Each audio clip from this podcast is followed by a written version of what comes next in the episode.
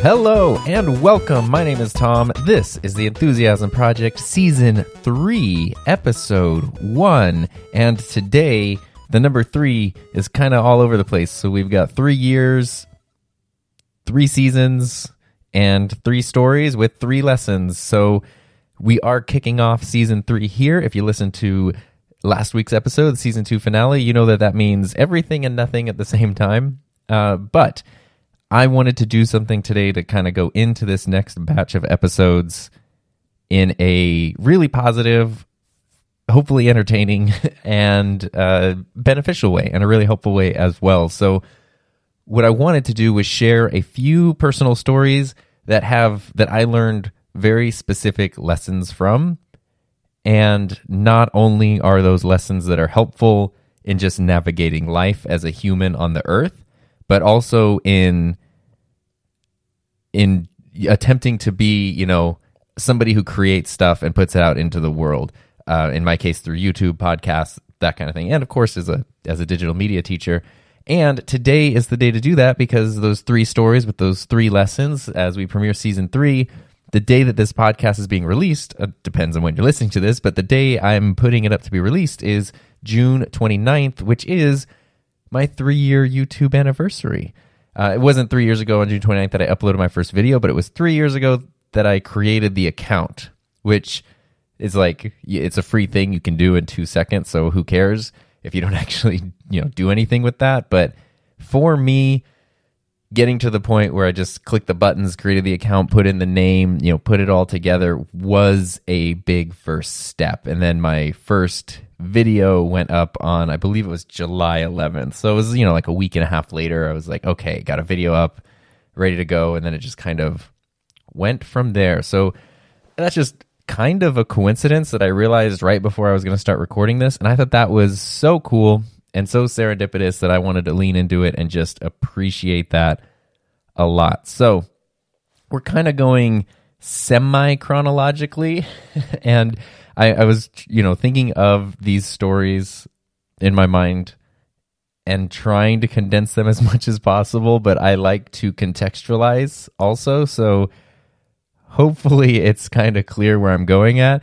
And one of them I hope doesn't cause any issues because uh, I I'll be talking about a previous job and I will be very candid about the situation and you'll see what I mean when we get there. But to start off with, I want to take you all the way back to the year 2003 because my very first job was actually in 2001. Um, I was a freshman in high school and I got hired as an unpaid intern at a local TV station, our local ABC news affiliate. And I think when I sent them a letter, I mailed them a letter asking to be an intern because I had like barely learned what interns were and I was thinking of a career in like TV or film and you know local TV station was the closest thing we had to those industries. And I sent them a letter in the mail in April of 2001 and I think when I said I'm a freshman looking to be an intern, they assumed it was college and then like nobody looked into it because in May of 2001, I went and did like a test run, like a ride along day, like a job shadow day, and then started interning in the summer.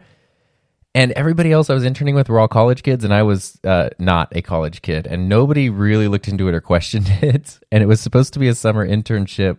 And it was really fun. It was a lot of, you know, there was like just grunt work of like, hey, catalog a thousand beta tapes from the past 15 years in this giant library and like organize these newspapers by month and date. And then there was cool stuff too, like going out in the field with photographers and reporters and, you know, uh, being in the control room during broadcasts or doing little things around the studio. And I guess I just worked hard enough where at the end of summer, when all the other interns left, they asked if I wanted to stay on as like a weekend intern. And I ended up, ended up working as an intern and in several paid positions at that TV station for like six years. so it, it kind of went a lot longer than the two months I originally thought. But uh, 2003, so I had been there for two years.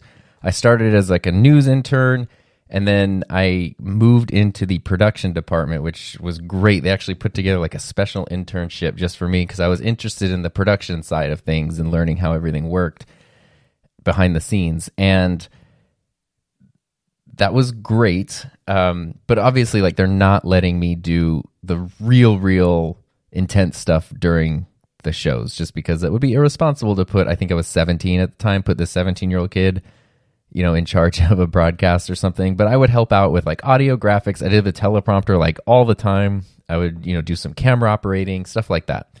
Um, and then I would do editing and stuff where I had a little more time and there was a little more freedom to make some mistakes because you could fix them. But I never got to really direct. Sometimes I got to do audio a little bit. Anyway, at the time, and I don't know if this is the case because this was a long time ago, but at the time, basically my shift was evening nighttime shift. So I would come in late afternoon and then I would be there for the 5, 6, 10, and 11 o'clock news shows. So you kind of have like 5 and 6, those are almost back to back, and then 10 and 11 almost back to back. And then you have this break because 6 ends at 6.30. Your next show doesn't start till 10. The 6 o'clock and the 10 o'clock shows most of the time were very similar because not a lot of news usually happened between those things. They'd be updated a little bit. But in general, that's when everyone's lunch breaks would be scheduled. And so the station would be kind of empty at those times. I didn't go anywhere for lunch really. I just like brought stuff to eat there. And so what I would usually do is I would hang out in the control room and read the Futurama message board that I checked like every day. And I remember this one day, it was like really leading up to, it was like a week or two before the original series finale of Futurama, which I was very excited about. I was reading the message boards on my lunch break, and everybody else was gone, and uh, they had gone to like a pizza place or something. And the thing is, the way the TV station was at the time or managed, I don't know because I was a kid and didn't really know that much about it, but it was essentially like you do what you do and nobody cares as long as you get your job done. So the lunch break, which was, you know, 40 minutes or an hour, would sometimes go three hours or more. Um, sometimes people might have, like, you know, treated themselves a little bit to a drink or two and then come back after that. And nobody really cared as long as things got done when they needed to get done. And I, you know, just stayed at the TV station reading the Futurama message boards because that's what I do and that's the kind of person I am. But one day, I don't know why, because it was late at night, so I'm actually not sure why the station manager was even there, because normally he wouldn't be there at this time. But there was a police chase on like the local freeway. And this was, you know, again, 2003, much closer to the time when TV stations love to televise stuff like police chases and, and things like that, which they don't broadcast as often anymore. But there was this chase. They wanted to cut in and do a live thing, so they got like, okay, here's you know the one of the news anchors was like hanging out. Okay, get him in the studio. We can point a camera at him. We don't even need anyone behind the camera. I remember I was sitting at the computer in the control room reading the Futurama message board, and the station manager came in. He's like, "Where is everyone? We need to go on air for breaking news right now." And there's nobody else in the control room except for me. And I was like, "I, I think they're all still out at, at lunch." And he looked at me, and it was like a moment from a movie where like everything, you know, everything leads up to like the hero taking the reins and like proving themselves. And he was like, You, do you know how to direct? And I said, No, because I didn't. And the director's board was really confusing. It was, uh, you know, there's a million buttons on it, and the order that you have to push things to get the the graphics and get them to take the pre-program thing off the air and cut into it. I just didn't know how to. I probably could have figured it out. I think I could have, which is kind of where we're going to get to with the lesson. But I con- couldn't confidently say that I knew how. And I said no, and he was like, I could see his frustration, but at the same time, he couldn't really be mad at like the 17 year old intern who didn't know how to do a job that there's no reason he would have been trained to do. So he just kind of got frustrated, and they just scrubbed the idea and I think a bunch of people got yelled at when they came back from their extended lunches. Uh, what that was, though, is that was one of those times. that was one of those times where if I, I can just imagine if he was like, Can you direct? If I had just said yes and jumped in, what is the worst that could happen? Because I'm not incompetent. Like, I had been at that station for a long time. You know, I worked very part time. It's not like I was doing full time for years or anything, but I had been there enough I had observed enough. I had you know poked around on my own time enough a little bit. I feel like for what they were asking, which was literally simple graphics, one camera angle, you know, basic audio, like just push the audio slider up and leave it there. You don't even need someone running audio. I feel like I could have made it work, and it might have been sloppy, and there might have been some mistakes, but it would have it would have gotten done if I had just been confident enough to say yes. I don't know where that would have led. It's not like, oh, it would have led to the glamour of local news or something, but it would have been kind of cool instead of just saying no and then just everybody's like energy just deflates and it, the night is over. Like I could have in a way like saved the day, you know, in a very low stakes situation. And what that taught that taught me two things because first as much as I was like, oh, you know, everyone is taking a break and they're going out to lunch, so I'll take a break and hang out here. I did have what was essentially free rein over this television station. And what I should have been doing more of was taking advantage of that. Like, I, you know, I'm very timid. I don't want to get in trouble or mess anything up. But if I'm in the control room, instead of reading the Futurama message board, maybe I should have even just like without touching, just looking at the audio boards, looking at the director's boards, looking at the model number of the director's board, looking up. There wasn't YouTube wasn't around at the time, but looking up like the manual for it or quick tips on it or something just from websites, reviews, whatever, where I could kind of figure out some of the basics of this equipment, of this gear, how it all works, how it's set up. That would have been probably a better use of my time than just reading message boards. And so I realized from then on, like, really take advantage of these opportunities. Like, if you're here, if I'm spending my time to be there, whether it's paid or not, you know, like absorb everything that you can because you never know how it's going to pay off in the future. And then it was also a huge lesson for me in not something that I necessarily picked up right away, but the importance of confidence and just jumping into things. So it took me a lot longer to to be comfortable doing that. But that was one of the first concrete times where I realized later that kind of like I just said, there wouldn't have been really a negative consequence. There's nothing I would have done that would have like gotten me in trouble had I said yes and jumped into like the director's chair and pushed the buttons and made the broadcast happen. Maybe a couple sloppy mistakes, cuts at the wrong time or whatever. Not really a big deal. Uh, I should have had the confidence to just go for it and just try. Because what's the word? At worst, they're going to have a you know a sloppy broadcast, but they're going to have their their cutting breaking news thing that they really wanted as opposed to nothing. And that would be better than nothing. And plus, as I said, I know that I'm a more competent person than I was giving myself for cre- credit for being. Had I just jumped in, I would have probably been able to do a decent job and it probably would have been just fine.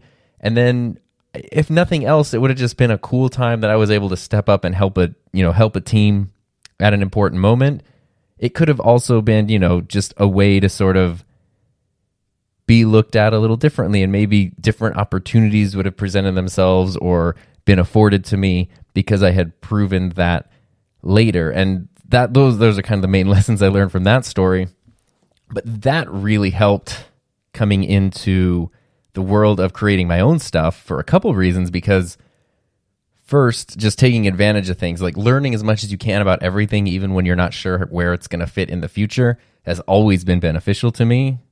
And so just continuing to do that you never know when the knowledge you have is going to come in handy. But just jumping in i mean that's as you might know if you've been listening to for a while uh, on my youtube channel my like rodecaster pro and podcast and microphone related videos have been really popular lately, especially during quarantine, because so many people are starting podcasts and starting their own thing. And that's awesome. And I love it. I'm so excited to hear all the stories of people who are starting their own things.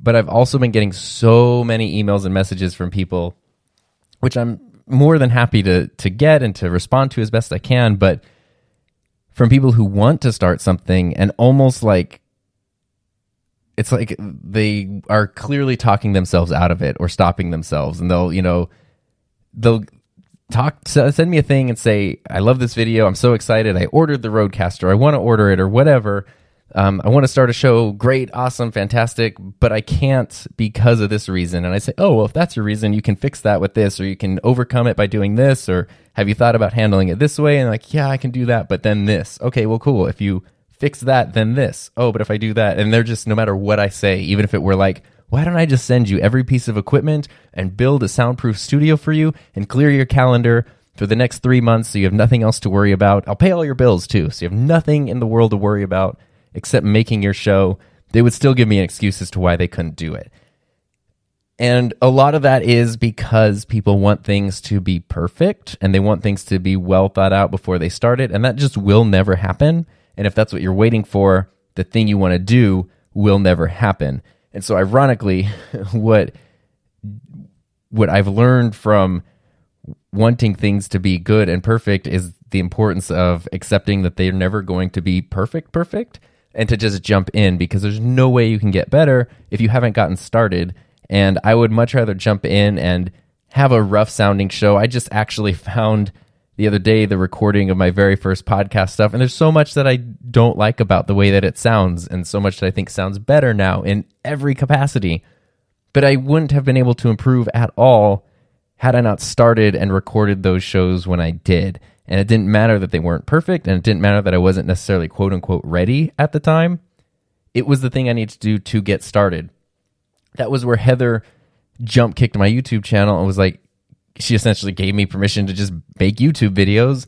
And then I jumped in before I felt that I was totally ready. But that was the thing I needed to do in order to get ready. So that's it took me way longer than I would have liked to learn that. But that feeling of like, I think I could do this, but I know it won't be perfect. So I'm just going to say no and sit out. I don't like that feeling. And I like to think that knowing what I know now, if I were to go back in time and that situation presented itself and the station manager was like, hey, can you direct? Even if I wasn't 100% confident in my ability, I would say yes, jump in, figure it out on the fly, maybe make a couple mistakes. It's no harm, no foul. It's not like we're working in a brain surgery unit and someone's coming in, can you figure out like this super complex procedure? And I'm like, yeah, I'll wing it. The brain is in the head, right? Like this this was not a life or death situation. Should have just jumped in and gone for it. And that was a really important lesson to learn. Wish I had learned it and put it into action sooner.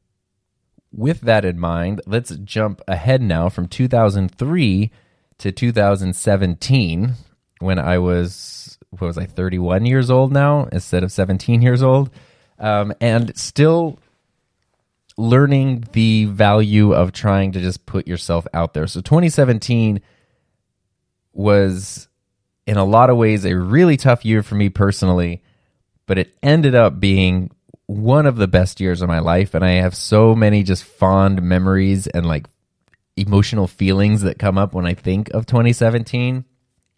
Obviously, you know, that was when I started my YouTube channel, which is very transformative. And even more transformative, that was the year that I met Heather and we started, you know, working together. And then eventually we started like being in, in a relationship together. And now we are married together. So that was also very transformative. And that whole thing, I, I've talked about that story a few times well, a lot of times actually, and I can't even keep track of it because it's been like on the podcast, on my channel, on Heather's channel, on Heather's pod. Like we've told this story a few times, but it's so interesting how we met on YouTube. And, you know, the reason that we met, though, I was, I'll take credit for it, the one who reached out first, mostly because she didn't know I existed. If she did, maybe she would have reached out first. But what really happened was 20, I had been watching YouTube for many, many years, like, like many people. Uh, but 2017 was really where I was watching it in a different way. I was really watching with the the mindset of I think I do want to jump in and do this. And that's where on June 29th it got to a point where I was like I I do want to do this. I'm going to create the account. Didn't go beyond creating the account, but it it was there. I registered a brand new Gmail account got you know the YouTube channel set up. It's totally blank, but it's there.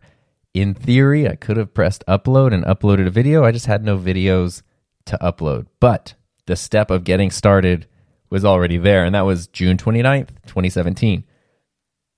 it wasn't until oh, I for, actually forget the the exact date. It was either very late July or early August.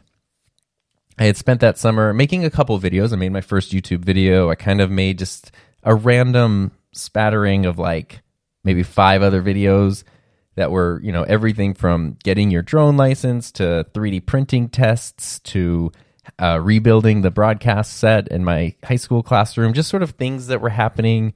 Me getting comfortable making stuff that wasn't perfect, me getting comfortable being in front of the camera, and just sort of sharing something creative. Really simple, um, but really important to kind of get those videos out under my belt. At the same time, I'm consuming a ton of YouTube and I'm also looking into I want to get a boosted board, I want to go to Iceland, uh, I want to, you know, learn more about YouTube. And suddenly, you know, I'm looking at boosted board reviews, and Heather has a boosted board review, which was the first video that I consciously saw from her. Although I had seen she also had gone to Iceland like the year before, and she did an Iceland packing tips video that I had watched several weeks prior when I booked my trip to Iceland it was 2017. I booked a trip in the for the summer of 2018 to go.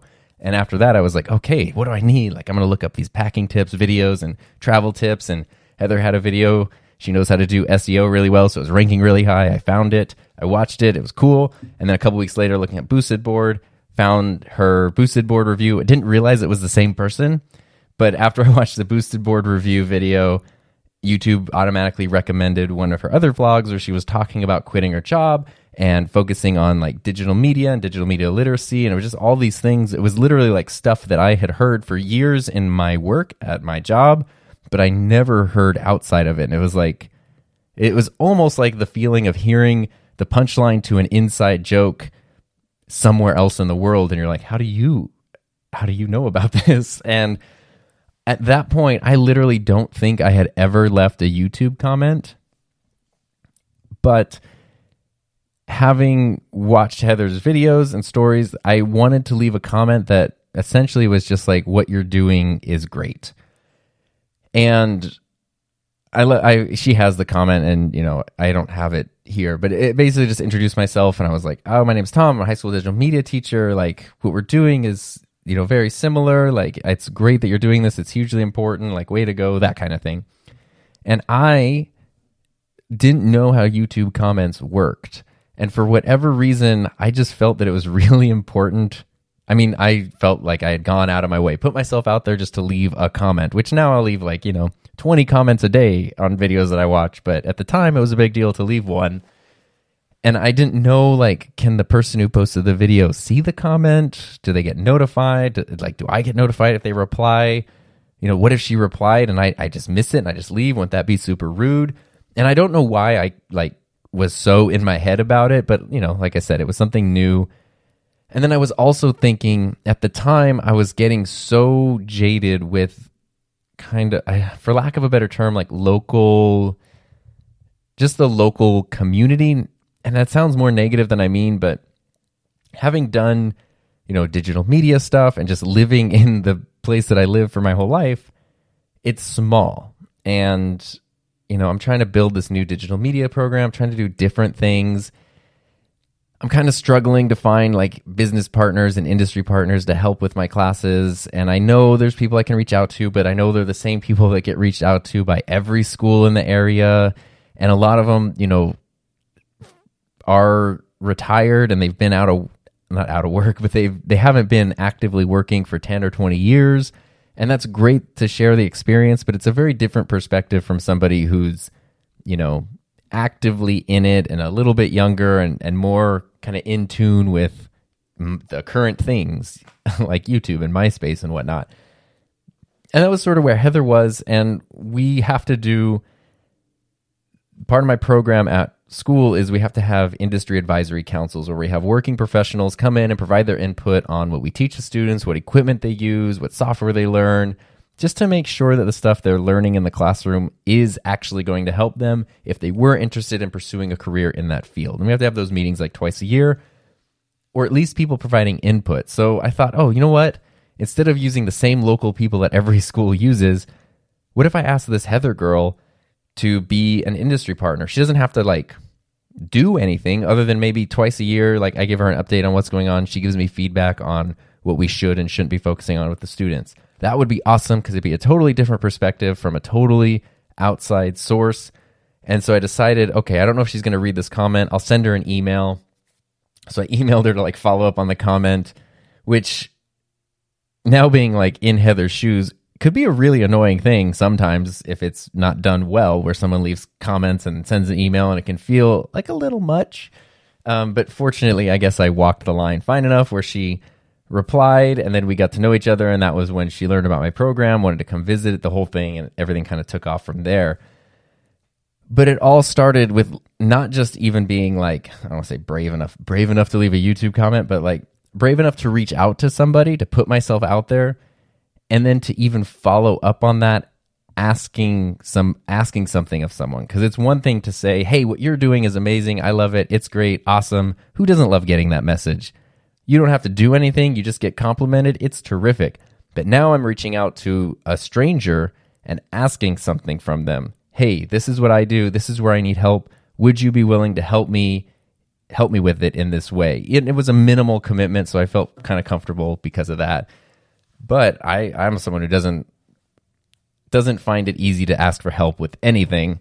And so that was a big deal. And then Heather, of course, responded hugely positively. And what that taught me was that it is okay to put yourself out there. And believe it or not, you can actually have worth. And the things that you're doing not only can be worthwhile, but can be interesting to other people. Because then when Heather came and saw like my classroom and my program, she was blown away by it. And that's, and then she saw the studio that I had just built and she knew I was like interested ish in YouTube, but didn't know where to get started. And she, that's when she was like, "Why aren't you making YouTube videos?" And I was like, "Oh, me? Like, who would want to, you know, watch a YouTube video?" And she was like, "Look at all the stuff you're doing.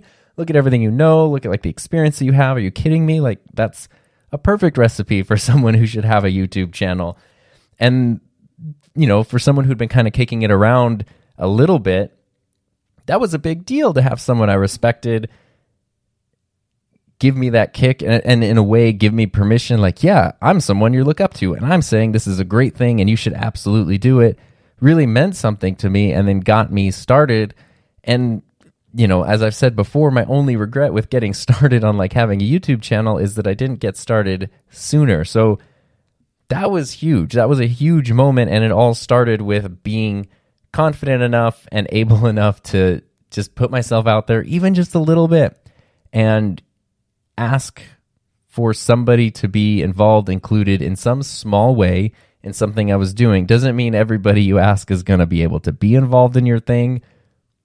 But even if she had said no, just the fact that I got to a point where I was like, this is what I do, I think it's worth your time. I think it's worth considering. It has value, it's valid. What do you think? Getting to that point where you're able to say that and present that is huge. And then once you do that a few times, you get more and more comfortable with it, and it just kind of builds from there. And now, you know, I have quite a bit of confidence in the stuff that I do, and I, and I'm fine if people say no to stuff. I'm happy if they say yes to stuff, but I know that there's value in it, that it's interesting and it's neat and it's different, and I'm comfortable admitting that when I need to and reaching out to people when I need to. Obviously, not in a boastful or like braggadocious way, but just in a practical way that's going to let me keep working towards the stuff that I want to do. And I can only imagine how I would have felt if I had the confidence again to do that earlier as opposed to being 31 years old, which I'm glad I learned it then instead of now. But had I figured that out even sooner, it would have been even better. And so bringing that into the idea that you have worth and value and are worth something takes me into the last story that I wanted to share today, which, uh, so let's see, I'll just jump into it as best I can. Basically, when I was in college, I, I always worked. I did community college to state school, so my schooling wasn't crazy expensive when it comes to, you know, higher education. And then I did my teaching credential and my graduate degree um, after that, and another teaching credential after that. So a lot of years at school, but started just at community college and then going to um, Cal State. The thing is, which I didn't realize people didn't do. So I don't know. I just, it seemed normal to me was I worked the whole time I went to school and I didn't realize how many people don't work when they go to school, which is great. If you're able to go through school and not work, you know, more power to you. But I, once I started working at the TV station that I mentioned when I was 15, I basically never stopped working. I kind of worked, you know, sometimes I'd have a lot of hours and sometimes I'd work very part time, you know, throughout high school. Getting into college though a lot of times i was working two jobs. I was interning at the tv station and like working you know somewhere like target or a grocery store or, or whatever a video store i ended up having a lot of jobs uh, i think i've added up and it's like 17 jobs but it's not really because of flakiness it's just because of a lot of times they overlap it's more than one job at a time sometimes there's seasonal things like i did work at target seasonally so from a holiday you know from like thanksgiving to valentine's day they hire on extra crew because it's busier and at the end of that, you know, you can stay on or you can leave if you want. And I just chose, oh, I'll leave and go do something else. I don't really want to work at Target anymore. Not that there was anything wrong with it. It was just not what I wanted to do as a 17 year old. And I was still interning at the TV station. For most of my undergrad college experience, I worked as a sign artist at Trader Joe's, which is still probably like my teaching job is so good and it's so unique and it's such a like a career job. It clearly has to be my favorite job. But Trader Joe's sign artist is real close. It's right there, especially for the pay is pretty darn good. I mean, I, I worked there from 2006 to 2010. And by the time I left, I was making $16.25 an hour, which in 2010 minimum wage is way below ten dollars an hour. That's I mean that was a ton of money. And at least when I worked there, again, it's been ten years since I left, but when I worked there, you only had to work 21 hours a week, which was three basically three shifts a week, and you qualified for health insurance. So I had good pay, health insurance. They had, you know, a system to give you paid time off that you kind of like accrued hours into and you could take from it whenever you needed to. And it's a fun job. And I wasn't even doing the grocery store part of it. I was doing art and design and we were you know i was working with these incredible artists i i kind of like weaseled my way in a little bit because there was this weird brief period. Trader joe's does all of their signs by hands in all of, by hand in all of their stores. And every store is a little different. Every store has its own theme. You know the company has its general vibe but every store is unique and has their own sign artists. And i believe that's still how it works now which is amazing. And i mean stuff is hand painted hand lettered. That's a big part of it. There was a time in 2006 where they were like thinking of doing some stuff digitally, Photoshop, Illustrator, whatnot. And that's where I kind of like, whoop, just sort of snuck in a little bit because I was like, hey, I got the, you know, here's my Photoshop portfolio. I can do all this stuff. Like, yeah, I can do, I can really help you do great work with shelf signs and design and all these things. And then, of course, they're like, oh no, this isn't our thing at all. We want everything done by hand. And I had now was stuck kind of having to learn how to do all that. and I really didn't know. But I was fortunate enough to work with all these really incredible artists that all had such different styles. And for four and a half years, you know, seven hours a day, basically, my job was to go do art and get paid for it and I always look at it as getting paid to go to art school because that's basically what it was. They would even Trader Joe's would even let us go sometimes to visit other stores. Like if there was an exceptional sign artist or team at another store, we could spend the day with pay going and visiting them and kind of shadowing them and just seeing their process, seeing what tools that they need. You know, if we needed to remodel our little closet sign room thing that we had, we could spend the day going to Trader Joe's and buying stuff to build new desks and easels and you know, reorganizing stuff. And it was just so fun. Pretty much everything I know how to do in terms of power tools and building and all that kind of stuff, I learned from that job. And there'd be weird times where I'd spend, I remember there was like two or three days one summer that I spent just cutting, burning, and staining big bamboo poles. Just sitting in the back of the grocery store, just cutting up these poles into huge, like, huge sections because we were basically making what kind of looked like street signs for like all whatever 15 of the cash registers. And figuring out like okay i need to cut them they need to be this size. This is you know tie rope around it so it looks very islandy and okay now i need to burn them so let's go get torches and burning bamboo isn't as simple as it seems. And then once it's burned, it looks all dried out and funky. So you got to like stain it and finish it and then seal it to protect it and like learn, like, what a weird thing to have to learn and figure out, but how fun to figure that kind of stuff out. And that's more or less, I mean, what that kind of job was. And some of the artwork you do would be these tiny little signs that go on the shelf. Next time you're in a Trader Joe's, just look at every shelf sign. They're all handwritten and you get to do like goofy little sayings on them, which is kind of fun.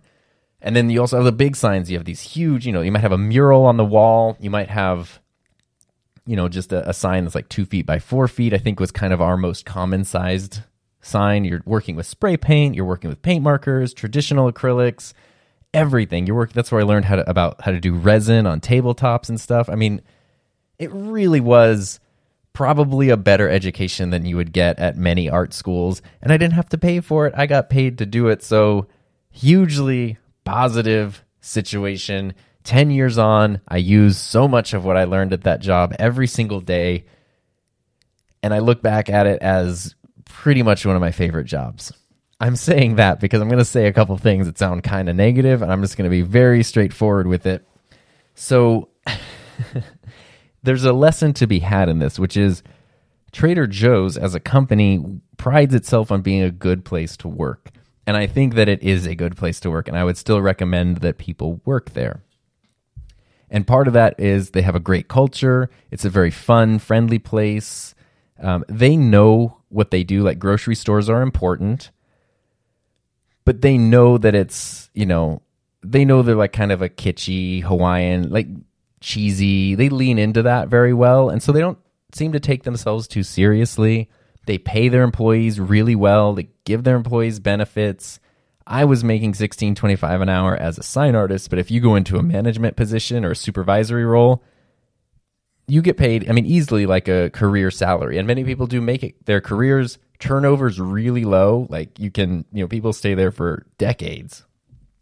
And so it's it's a great place to work and it's a national chain. It's super easy to transfer between stores. So if you move to a different state or something, you can just transfer to another store. It's it's awesome. It's a great place to to work. But I started work I worked there from 2006 from September 2006 to December 2009. 2008, right in the middle, the economy crashed. And one thing that happened, so I'm going to speak very locally. Uh, our region, which is not just my area, there's like three sto- three Trader Joe's in my immediate like community, but our region is a relatively big space. I think it's upwards of like 22 stores. And so, you know, it probably takes a couple hours to drive from one end of the region to the other. You know, I don't know how many miles that is, but it, it's a lot of like Southern California communities. Our region got a new regional manager in the midst of the Great Recession. And I don't know I don't know anything beyond that. We got this regional manager and what she was known for was being very cutthroat. And what she did was all of the people who had been at their stores for a long time, she would kind of move in, either let them go or involuntarily transfer them, and then replace them with like her selected people.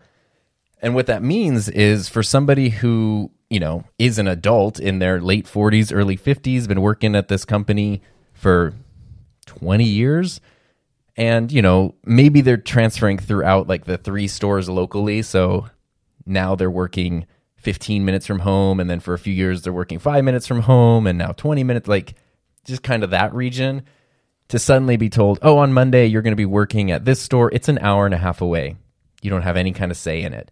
Obviously that doesn't work for a lot of people now making a 3 hour commute on top of their already 10 hour workday. And the regional manager knew that wouldn't work and knew that what people would do is leave.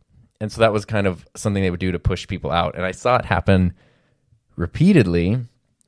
And it was very, very sad. And then the managers that she would install would basically be people who had no attachment to the local area or those people or those stores. And it would be just kind of like either pushing people out. It was, it was a lot of just pushing people out the people who stayed on clearly proved that they were willing to tolerate whatever they were, however they were being treated, and then just kind of cutthroat. And it was, it was a lot of really shady tactics that happened. Honestly, it was a lot of stuff like, in addition to volunt- involuntary transfers, it was like you know someone who had been working eight years at, from the 4 a.m. to noon shift and had built their whole life about it, you know, has family and kids, and all their schedules are based on the idea that I work these days a week, these hours, would suddenly have their whole thing upended. Now they're working nights. Now they're working the middle of the day. Sometimes they're working morning. Oh, you're working five days a week. Sorry, next week you're working two days a week. Like, oh, you need 21 hours to get health insurance. We're going to schedule you 19 hours this week, and then you're going to lose your health insurance. Like those kinds of things happening, which again is going to make people kind of want to leave because you can't, it just doesn't work. And I saw that happening and it was really it was really negative. It was like a really dark time to go from how happy our work environment was to how tense and unhappy it was. Fortunately, we were relatively safe in the little sign world, like the art world. But what I noticed were a lot of people were saying like that they were getting targeted, like, oh, they don't like me, they're trying to get rid of me. And at first, I thought they were just saying that because, you know, who hasn't heard like a kid in school say, oh, the teacher just doesn't like me? Like, it's like maybe you just didn't study for the test. But in this case, I saw it happen enough that, and that I believe it was true. And the thing that really confirmed it was when it happened to me.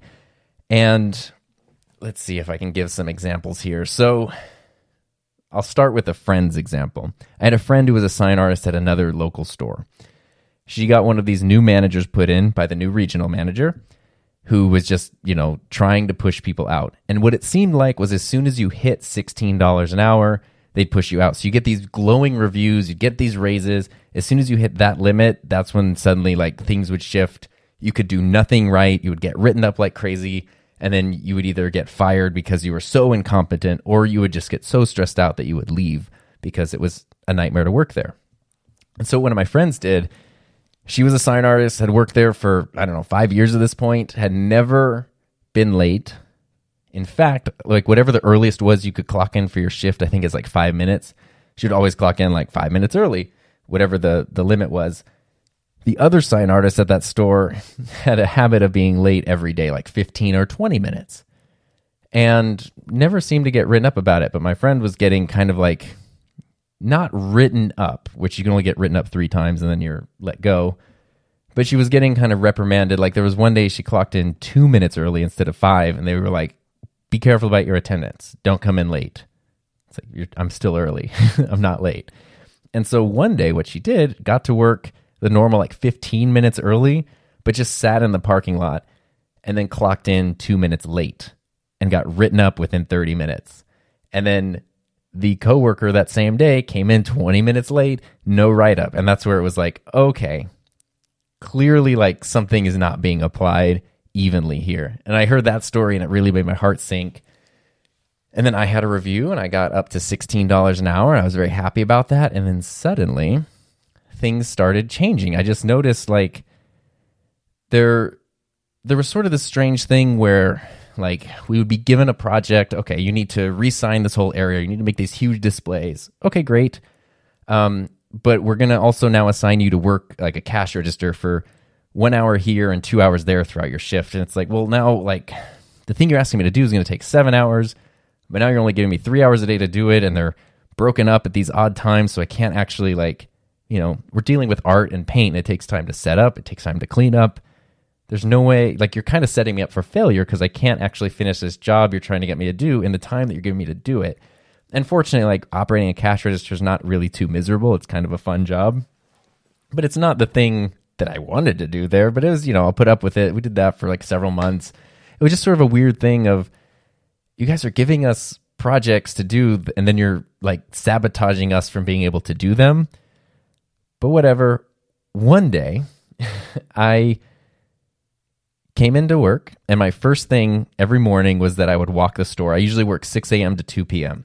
And so I would get in at 6 a.m., I'd grab a clipboard, and I would walk the store, and I would just make note of anything that's missing or anything that's new that had been put out overnight that needed signage. And sometimes those would be small shelf signs, sometimes they'd be big display signs, you know, I would just get a list of everything. I'd put the barcode, put the prices, so I had all the info, and then I would just get to work on making those signs and getting things out. And that's what I was doing. And then maybe, I don't know, an hour after I got into work, one of my friends who I'd known for years who had moved into a management position, she was like an assistant manager, came in with like a higher I guess she was an assistant assistant manager who then came in with the assistant manager. And they said, Hey, Tom, can we go talk to you out back? Which is never good if people come in and they want to do that. It's never a good thing. And it's like, okay. And so we went out and they, and the assistant manager was literally standing behind my friend who was like the assistant assistant and just sit and I could tell like you had taken this person who you knew I was close with and you put them in this this position that they couldn't get out of. And so anyway, my friend goes, "We need to write you up for insubordination." I was like, I I had never gotten anything less than like literally perfect reviews at this point for 4 years. So I was kind of like, how where am I being insubordinate? Uh, and she was like, "Well, I told you that there were products that need signs. There were four signs, and they're not out. And you chose to do other things instead of that." And I was like, "Whoa, whoa, whoa.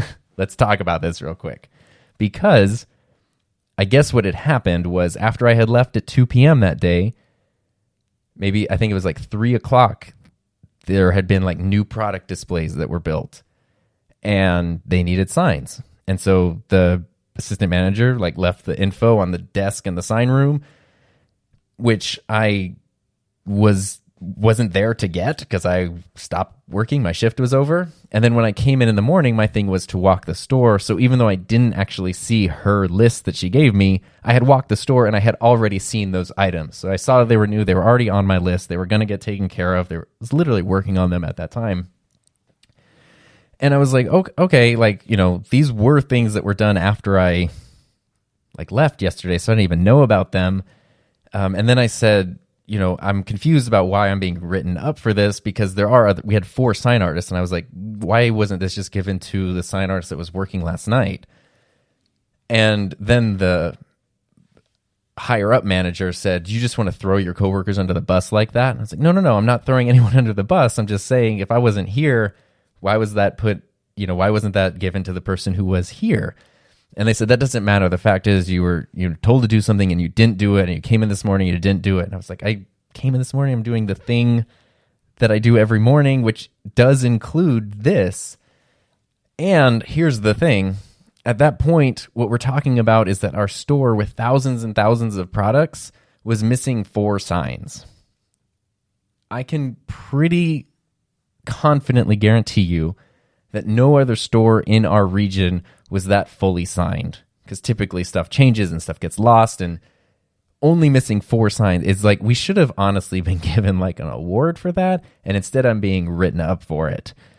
And that felt very strange because I could clearly see that no matter what what I did, what I said, what reasons there were, there was nothing I could do like they were there to write me up so that they could then write me up again and then write me up again.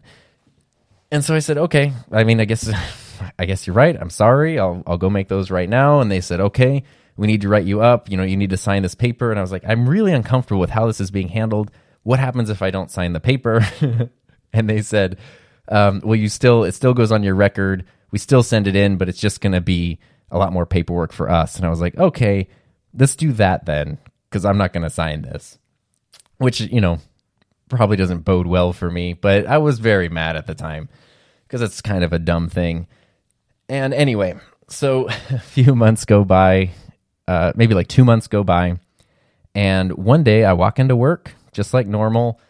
Things have been just kind of like that kind of pressure and negativity had just been sort of building since then. And then I walked in one day, clocked in, sort of looked at the day's schedule, and I wasn't assigned to work in the sign room. I was assigned to work on like the non-perishables section, which includes like beverages and juices and stuff, which I had never done before.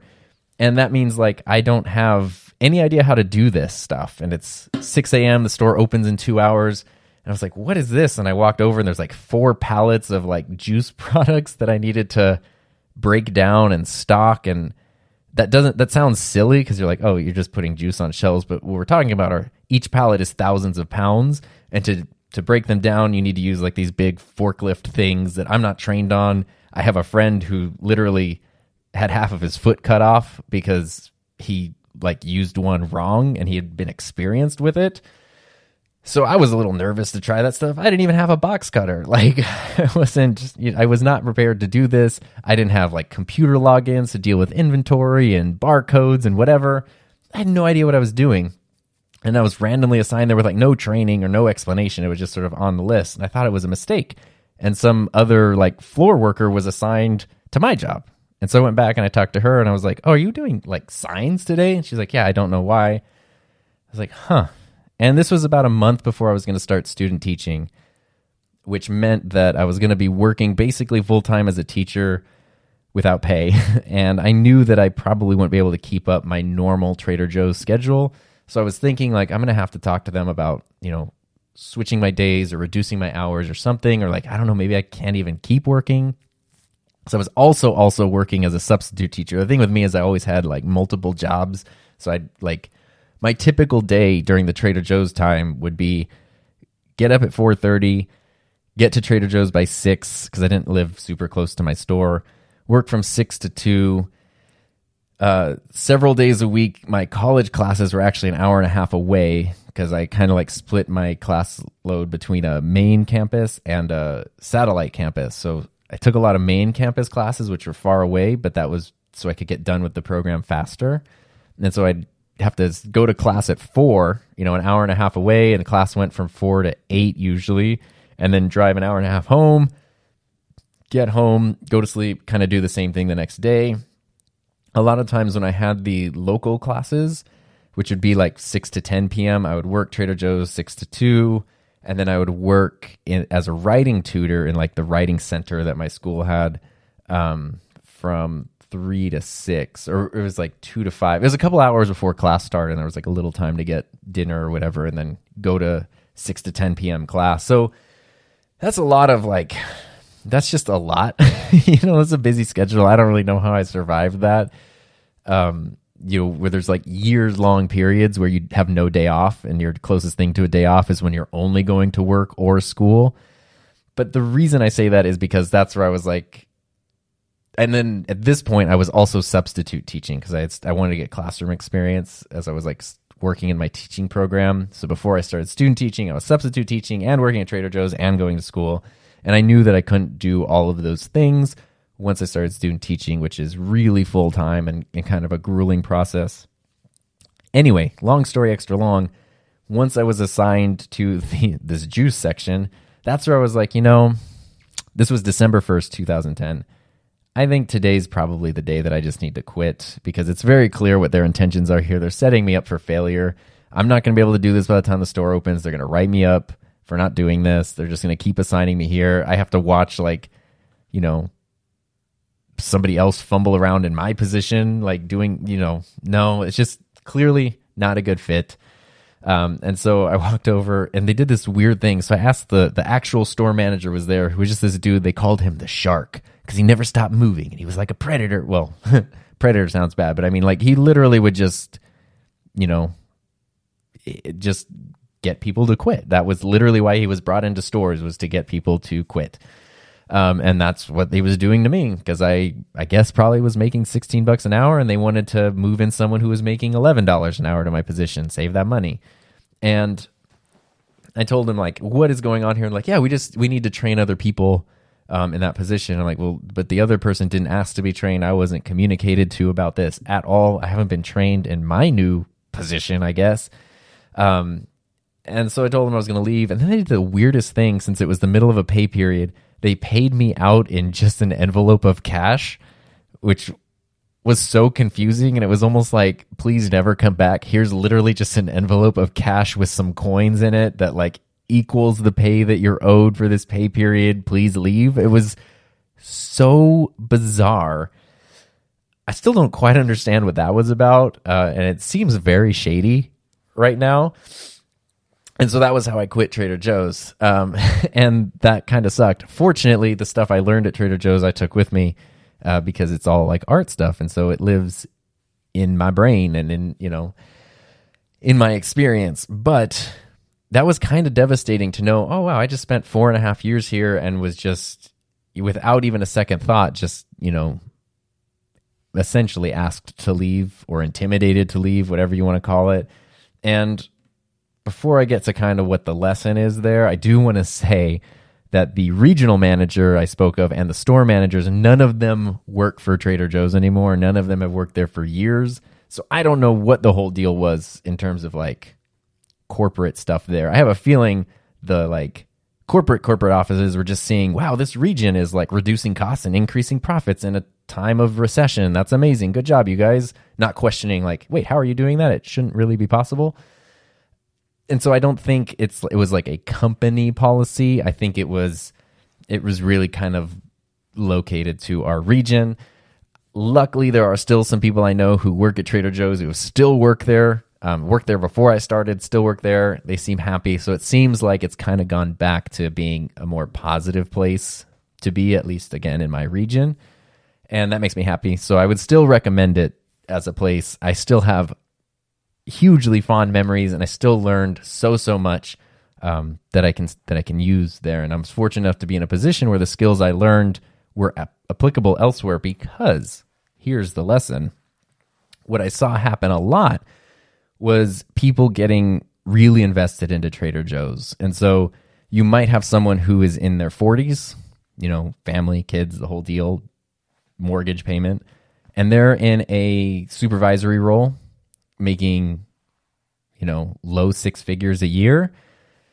And suddenly now being transferred involuntarily or just being let go and not having much else to be able to do um, because a lot of that starts when people are young. So if you jump into Trader Joe's and you're 20, 21 years old and you're going to school and you're working here and the pay's pretty good and you know, it seems really fun and you have the opportunity to move into a management position and like a starting manager's role was like 80 or $85,000 a year and it just goes up from there. You have to work a minimum of 50 hours a week and you know, you it's kind of grueling. But people seem to really enjoy it if they get into it.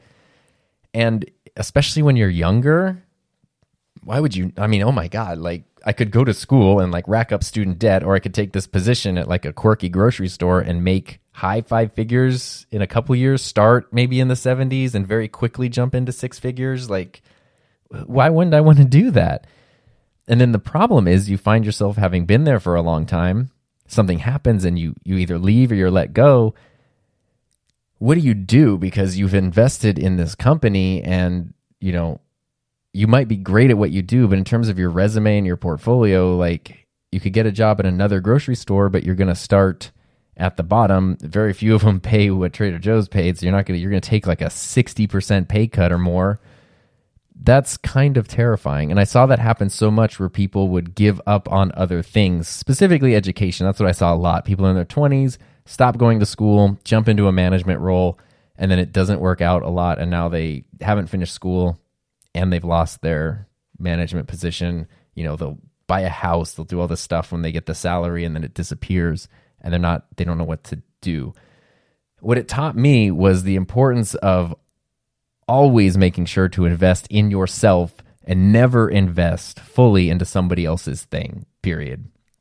And that means you can be a great employee. Like I personally right now am, you know, I build a high school digital media program at my school. I love it, but I do so knowing there might be a day that I need to leave, whether it's voluntary or involuntary. That's a thing that could happen.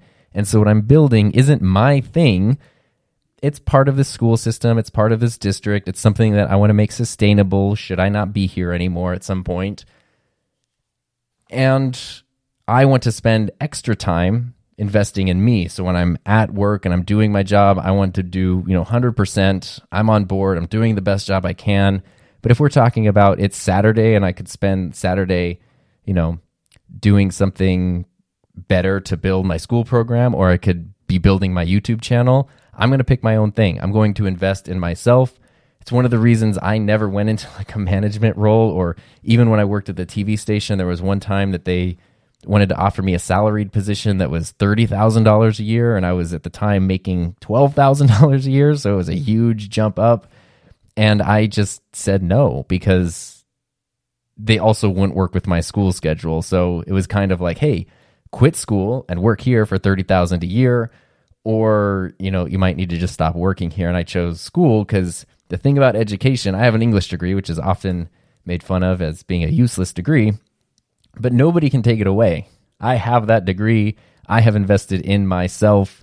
You know, those art skills from Trader Joe's. Yes, I use those skills to help with marketing and and design at Trader Joe's, but the skills to do that stuff live with me and go with me wherever I go. That is an investment in me. You know, everything with YouTube, one of the reasons I started the channel is because it's my own thing. So the time, energy, and effort that I put into it is my own thing. It's an investment in myself. And I have just seen so many people end up so heartbroken and in such terrible positions when they invest themselves in somebody else's thing and it doesn't work out and then they lose so so much and I think it is always wise to invest in yourself first. However, that looks in what you do, you need to invest in yourself. And having gone through that Trader Joe's experience, especially I was in my 20s at the time, that was when I really learned okay, these career choices that I'm making, these personal decisions, they all need to be things I'm more than happy. I love contributing to a team, I love being part of a group, an organization, but everything I'm doing needs to be something that's going to benefit me because when push comes to shove, there's no manager or supervisor that's going to like, you know, sacrifice something on their end to save you or me. They're going to save themselves and we'll get pushed out to the curb pretty quickly. So the thing to do is invest in yourself and grow from there. And that was a huge lesson to learn. So those are my three stories, kind of all over the place, but the idea of jumping in maybe before you're ready and having the confidence to just figure it out, putting yourself out there and feeling like you have something valid to share, and making sure you invest in yourself. Those are really important lessons that have not only helped me just personally in life, but also, you know, creating YouTube content, podcasts, all that stuff online, surviving that, navigating that over the past three years has been hugely helpful. So I wanted to make sure to share those because hopefully they're also kind of entertaining stories. And I wanted to share those with you because maybe you can relate, maybe you can glean some sort of helpful info from them and or at least maybe even be motivated to to learn something, put that into play and get started on your own thing today. And with that being said, getting started, speaking of that, we have a great treat to start off this season, which is a voice message. So, this is a very quick voice message, but I've been asking for people to reach out, leave voice messages. So, this is from Amber and Art Castillo via anchor.fm slash enthusiasm. Love your show, man. It's awesome. Uh, completely different than our show, but awesome nonetheless, bro. This is coming from the Cast Ascendancy podcast. So thank you guys for leaving that message. There's not a whole lot to respond to other than thank you. It's so pleasant to to get those messages. I don't know if you left me that with the intention of me sharing it on here or not, but I want to share it because I want to show how easy it is to just anchor.fm slash enthusiasm, click leave a message. You just talk straight into your phone if you don't have a fancy RODECaster set up and you can leave a message. Um, if you want to talk about something specific, if you don't know what you want to say, I appreciate nice little messages like that. But we could stay on topic. And today's theme stories, lessons learned. If you have any thoughts about the stories that I shared today, or you have any lessons that you've learned, or you can concisely, much more concisely than I can, share a quick story and what you learned from it, I would love to hear that. So feel free to reach out, leave that message. I can put that in next week's episode. We can kind of continue the discussion as we move forward in to season three of this podcast. Can you believe that? Season friggin' three. And just like seasons one and two, my sweet royalty free lo fi beats mean that it is time for Gear of the Week, which is a great way to just wrap up the show by talking about something I'm excited about that I've been using a lot this week that I think will add value to other people who are interested in video production and gear and that sort of stuff. So, one thing that I have gotten, if you saw on my YouTube channel a while back, I made a video all about C stands, which are the stands that can hold lights and microphones and cameras, and just they're just the most versatile like stand you can find on a TV set, a film set, in a production gear setup. They're just these big, heavy chunks of metal that last forever and can do so much. So I did a whole video on one um, and how I use it in my studio, and I love it. And I bought a second one this week, but I bought a slightly different one. The one I bought is a Flashpoint brand C stand from Adorama.com. So I'll put a link in the show notes to this. Um, but basically, that's a little bit less expensive than the one that I got before, which was from B&H Photo. But the thing I like about the Flashpoint C stand, it is a little more lightweight. So it's still a huge hunk of metal. And if you've never used one before, you're going to get it and go like, oh my God, this thing is like ridiculous. It's crazy the shipping's not a million dollars because it's so heavy.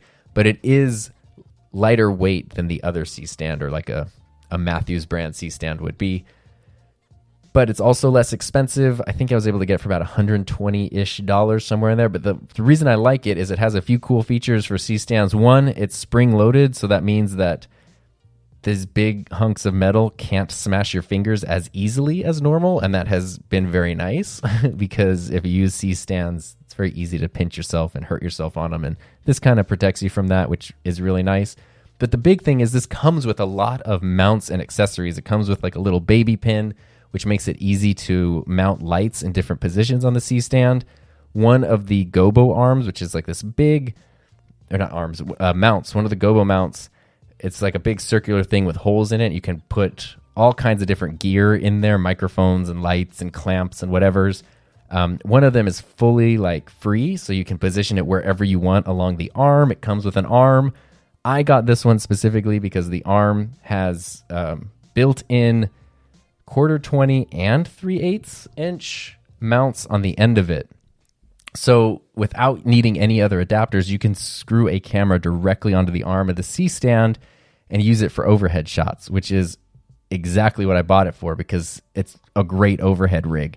And I actually ended up putting a ball mount for my old GorillaPod on it so I can position the camera a little better.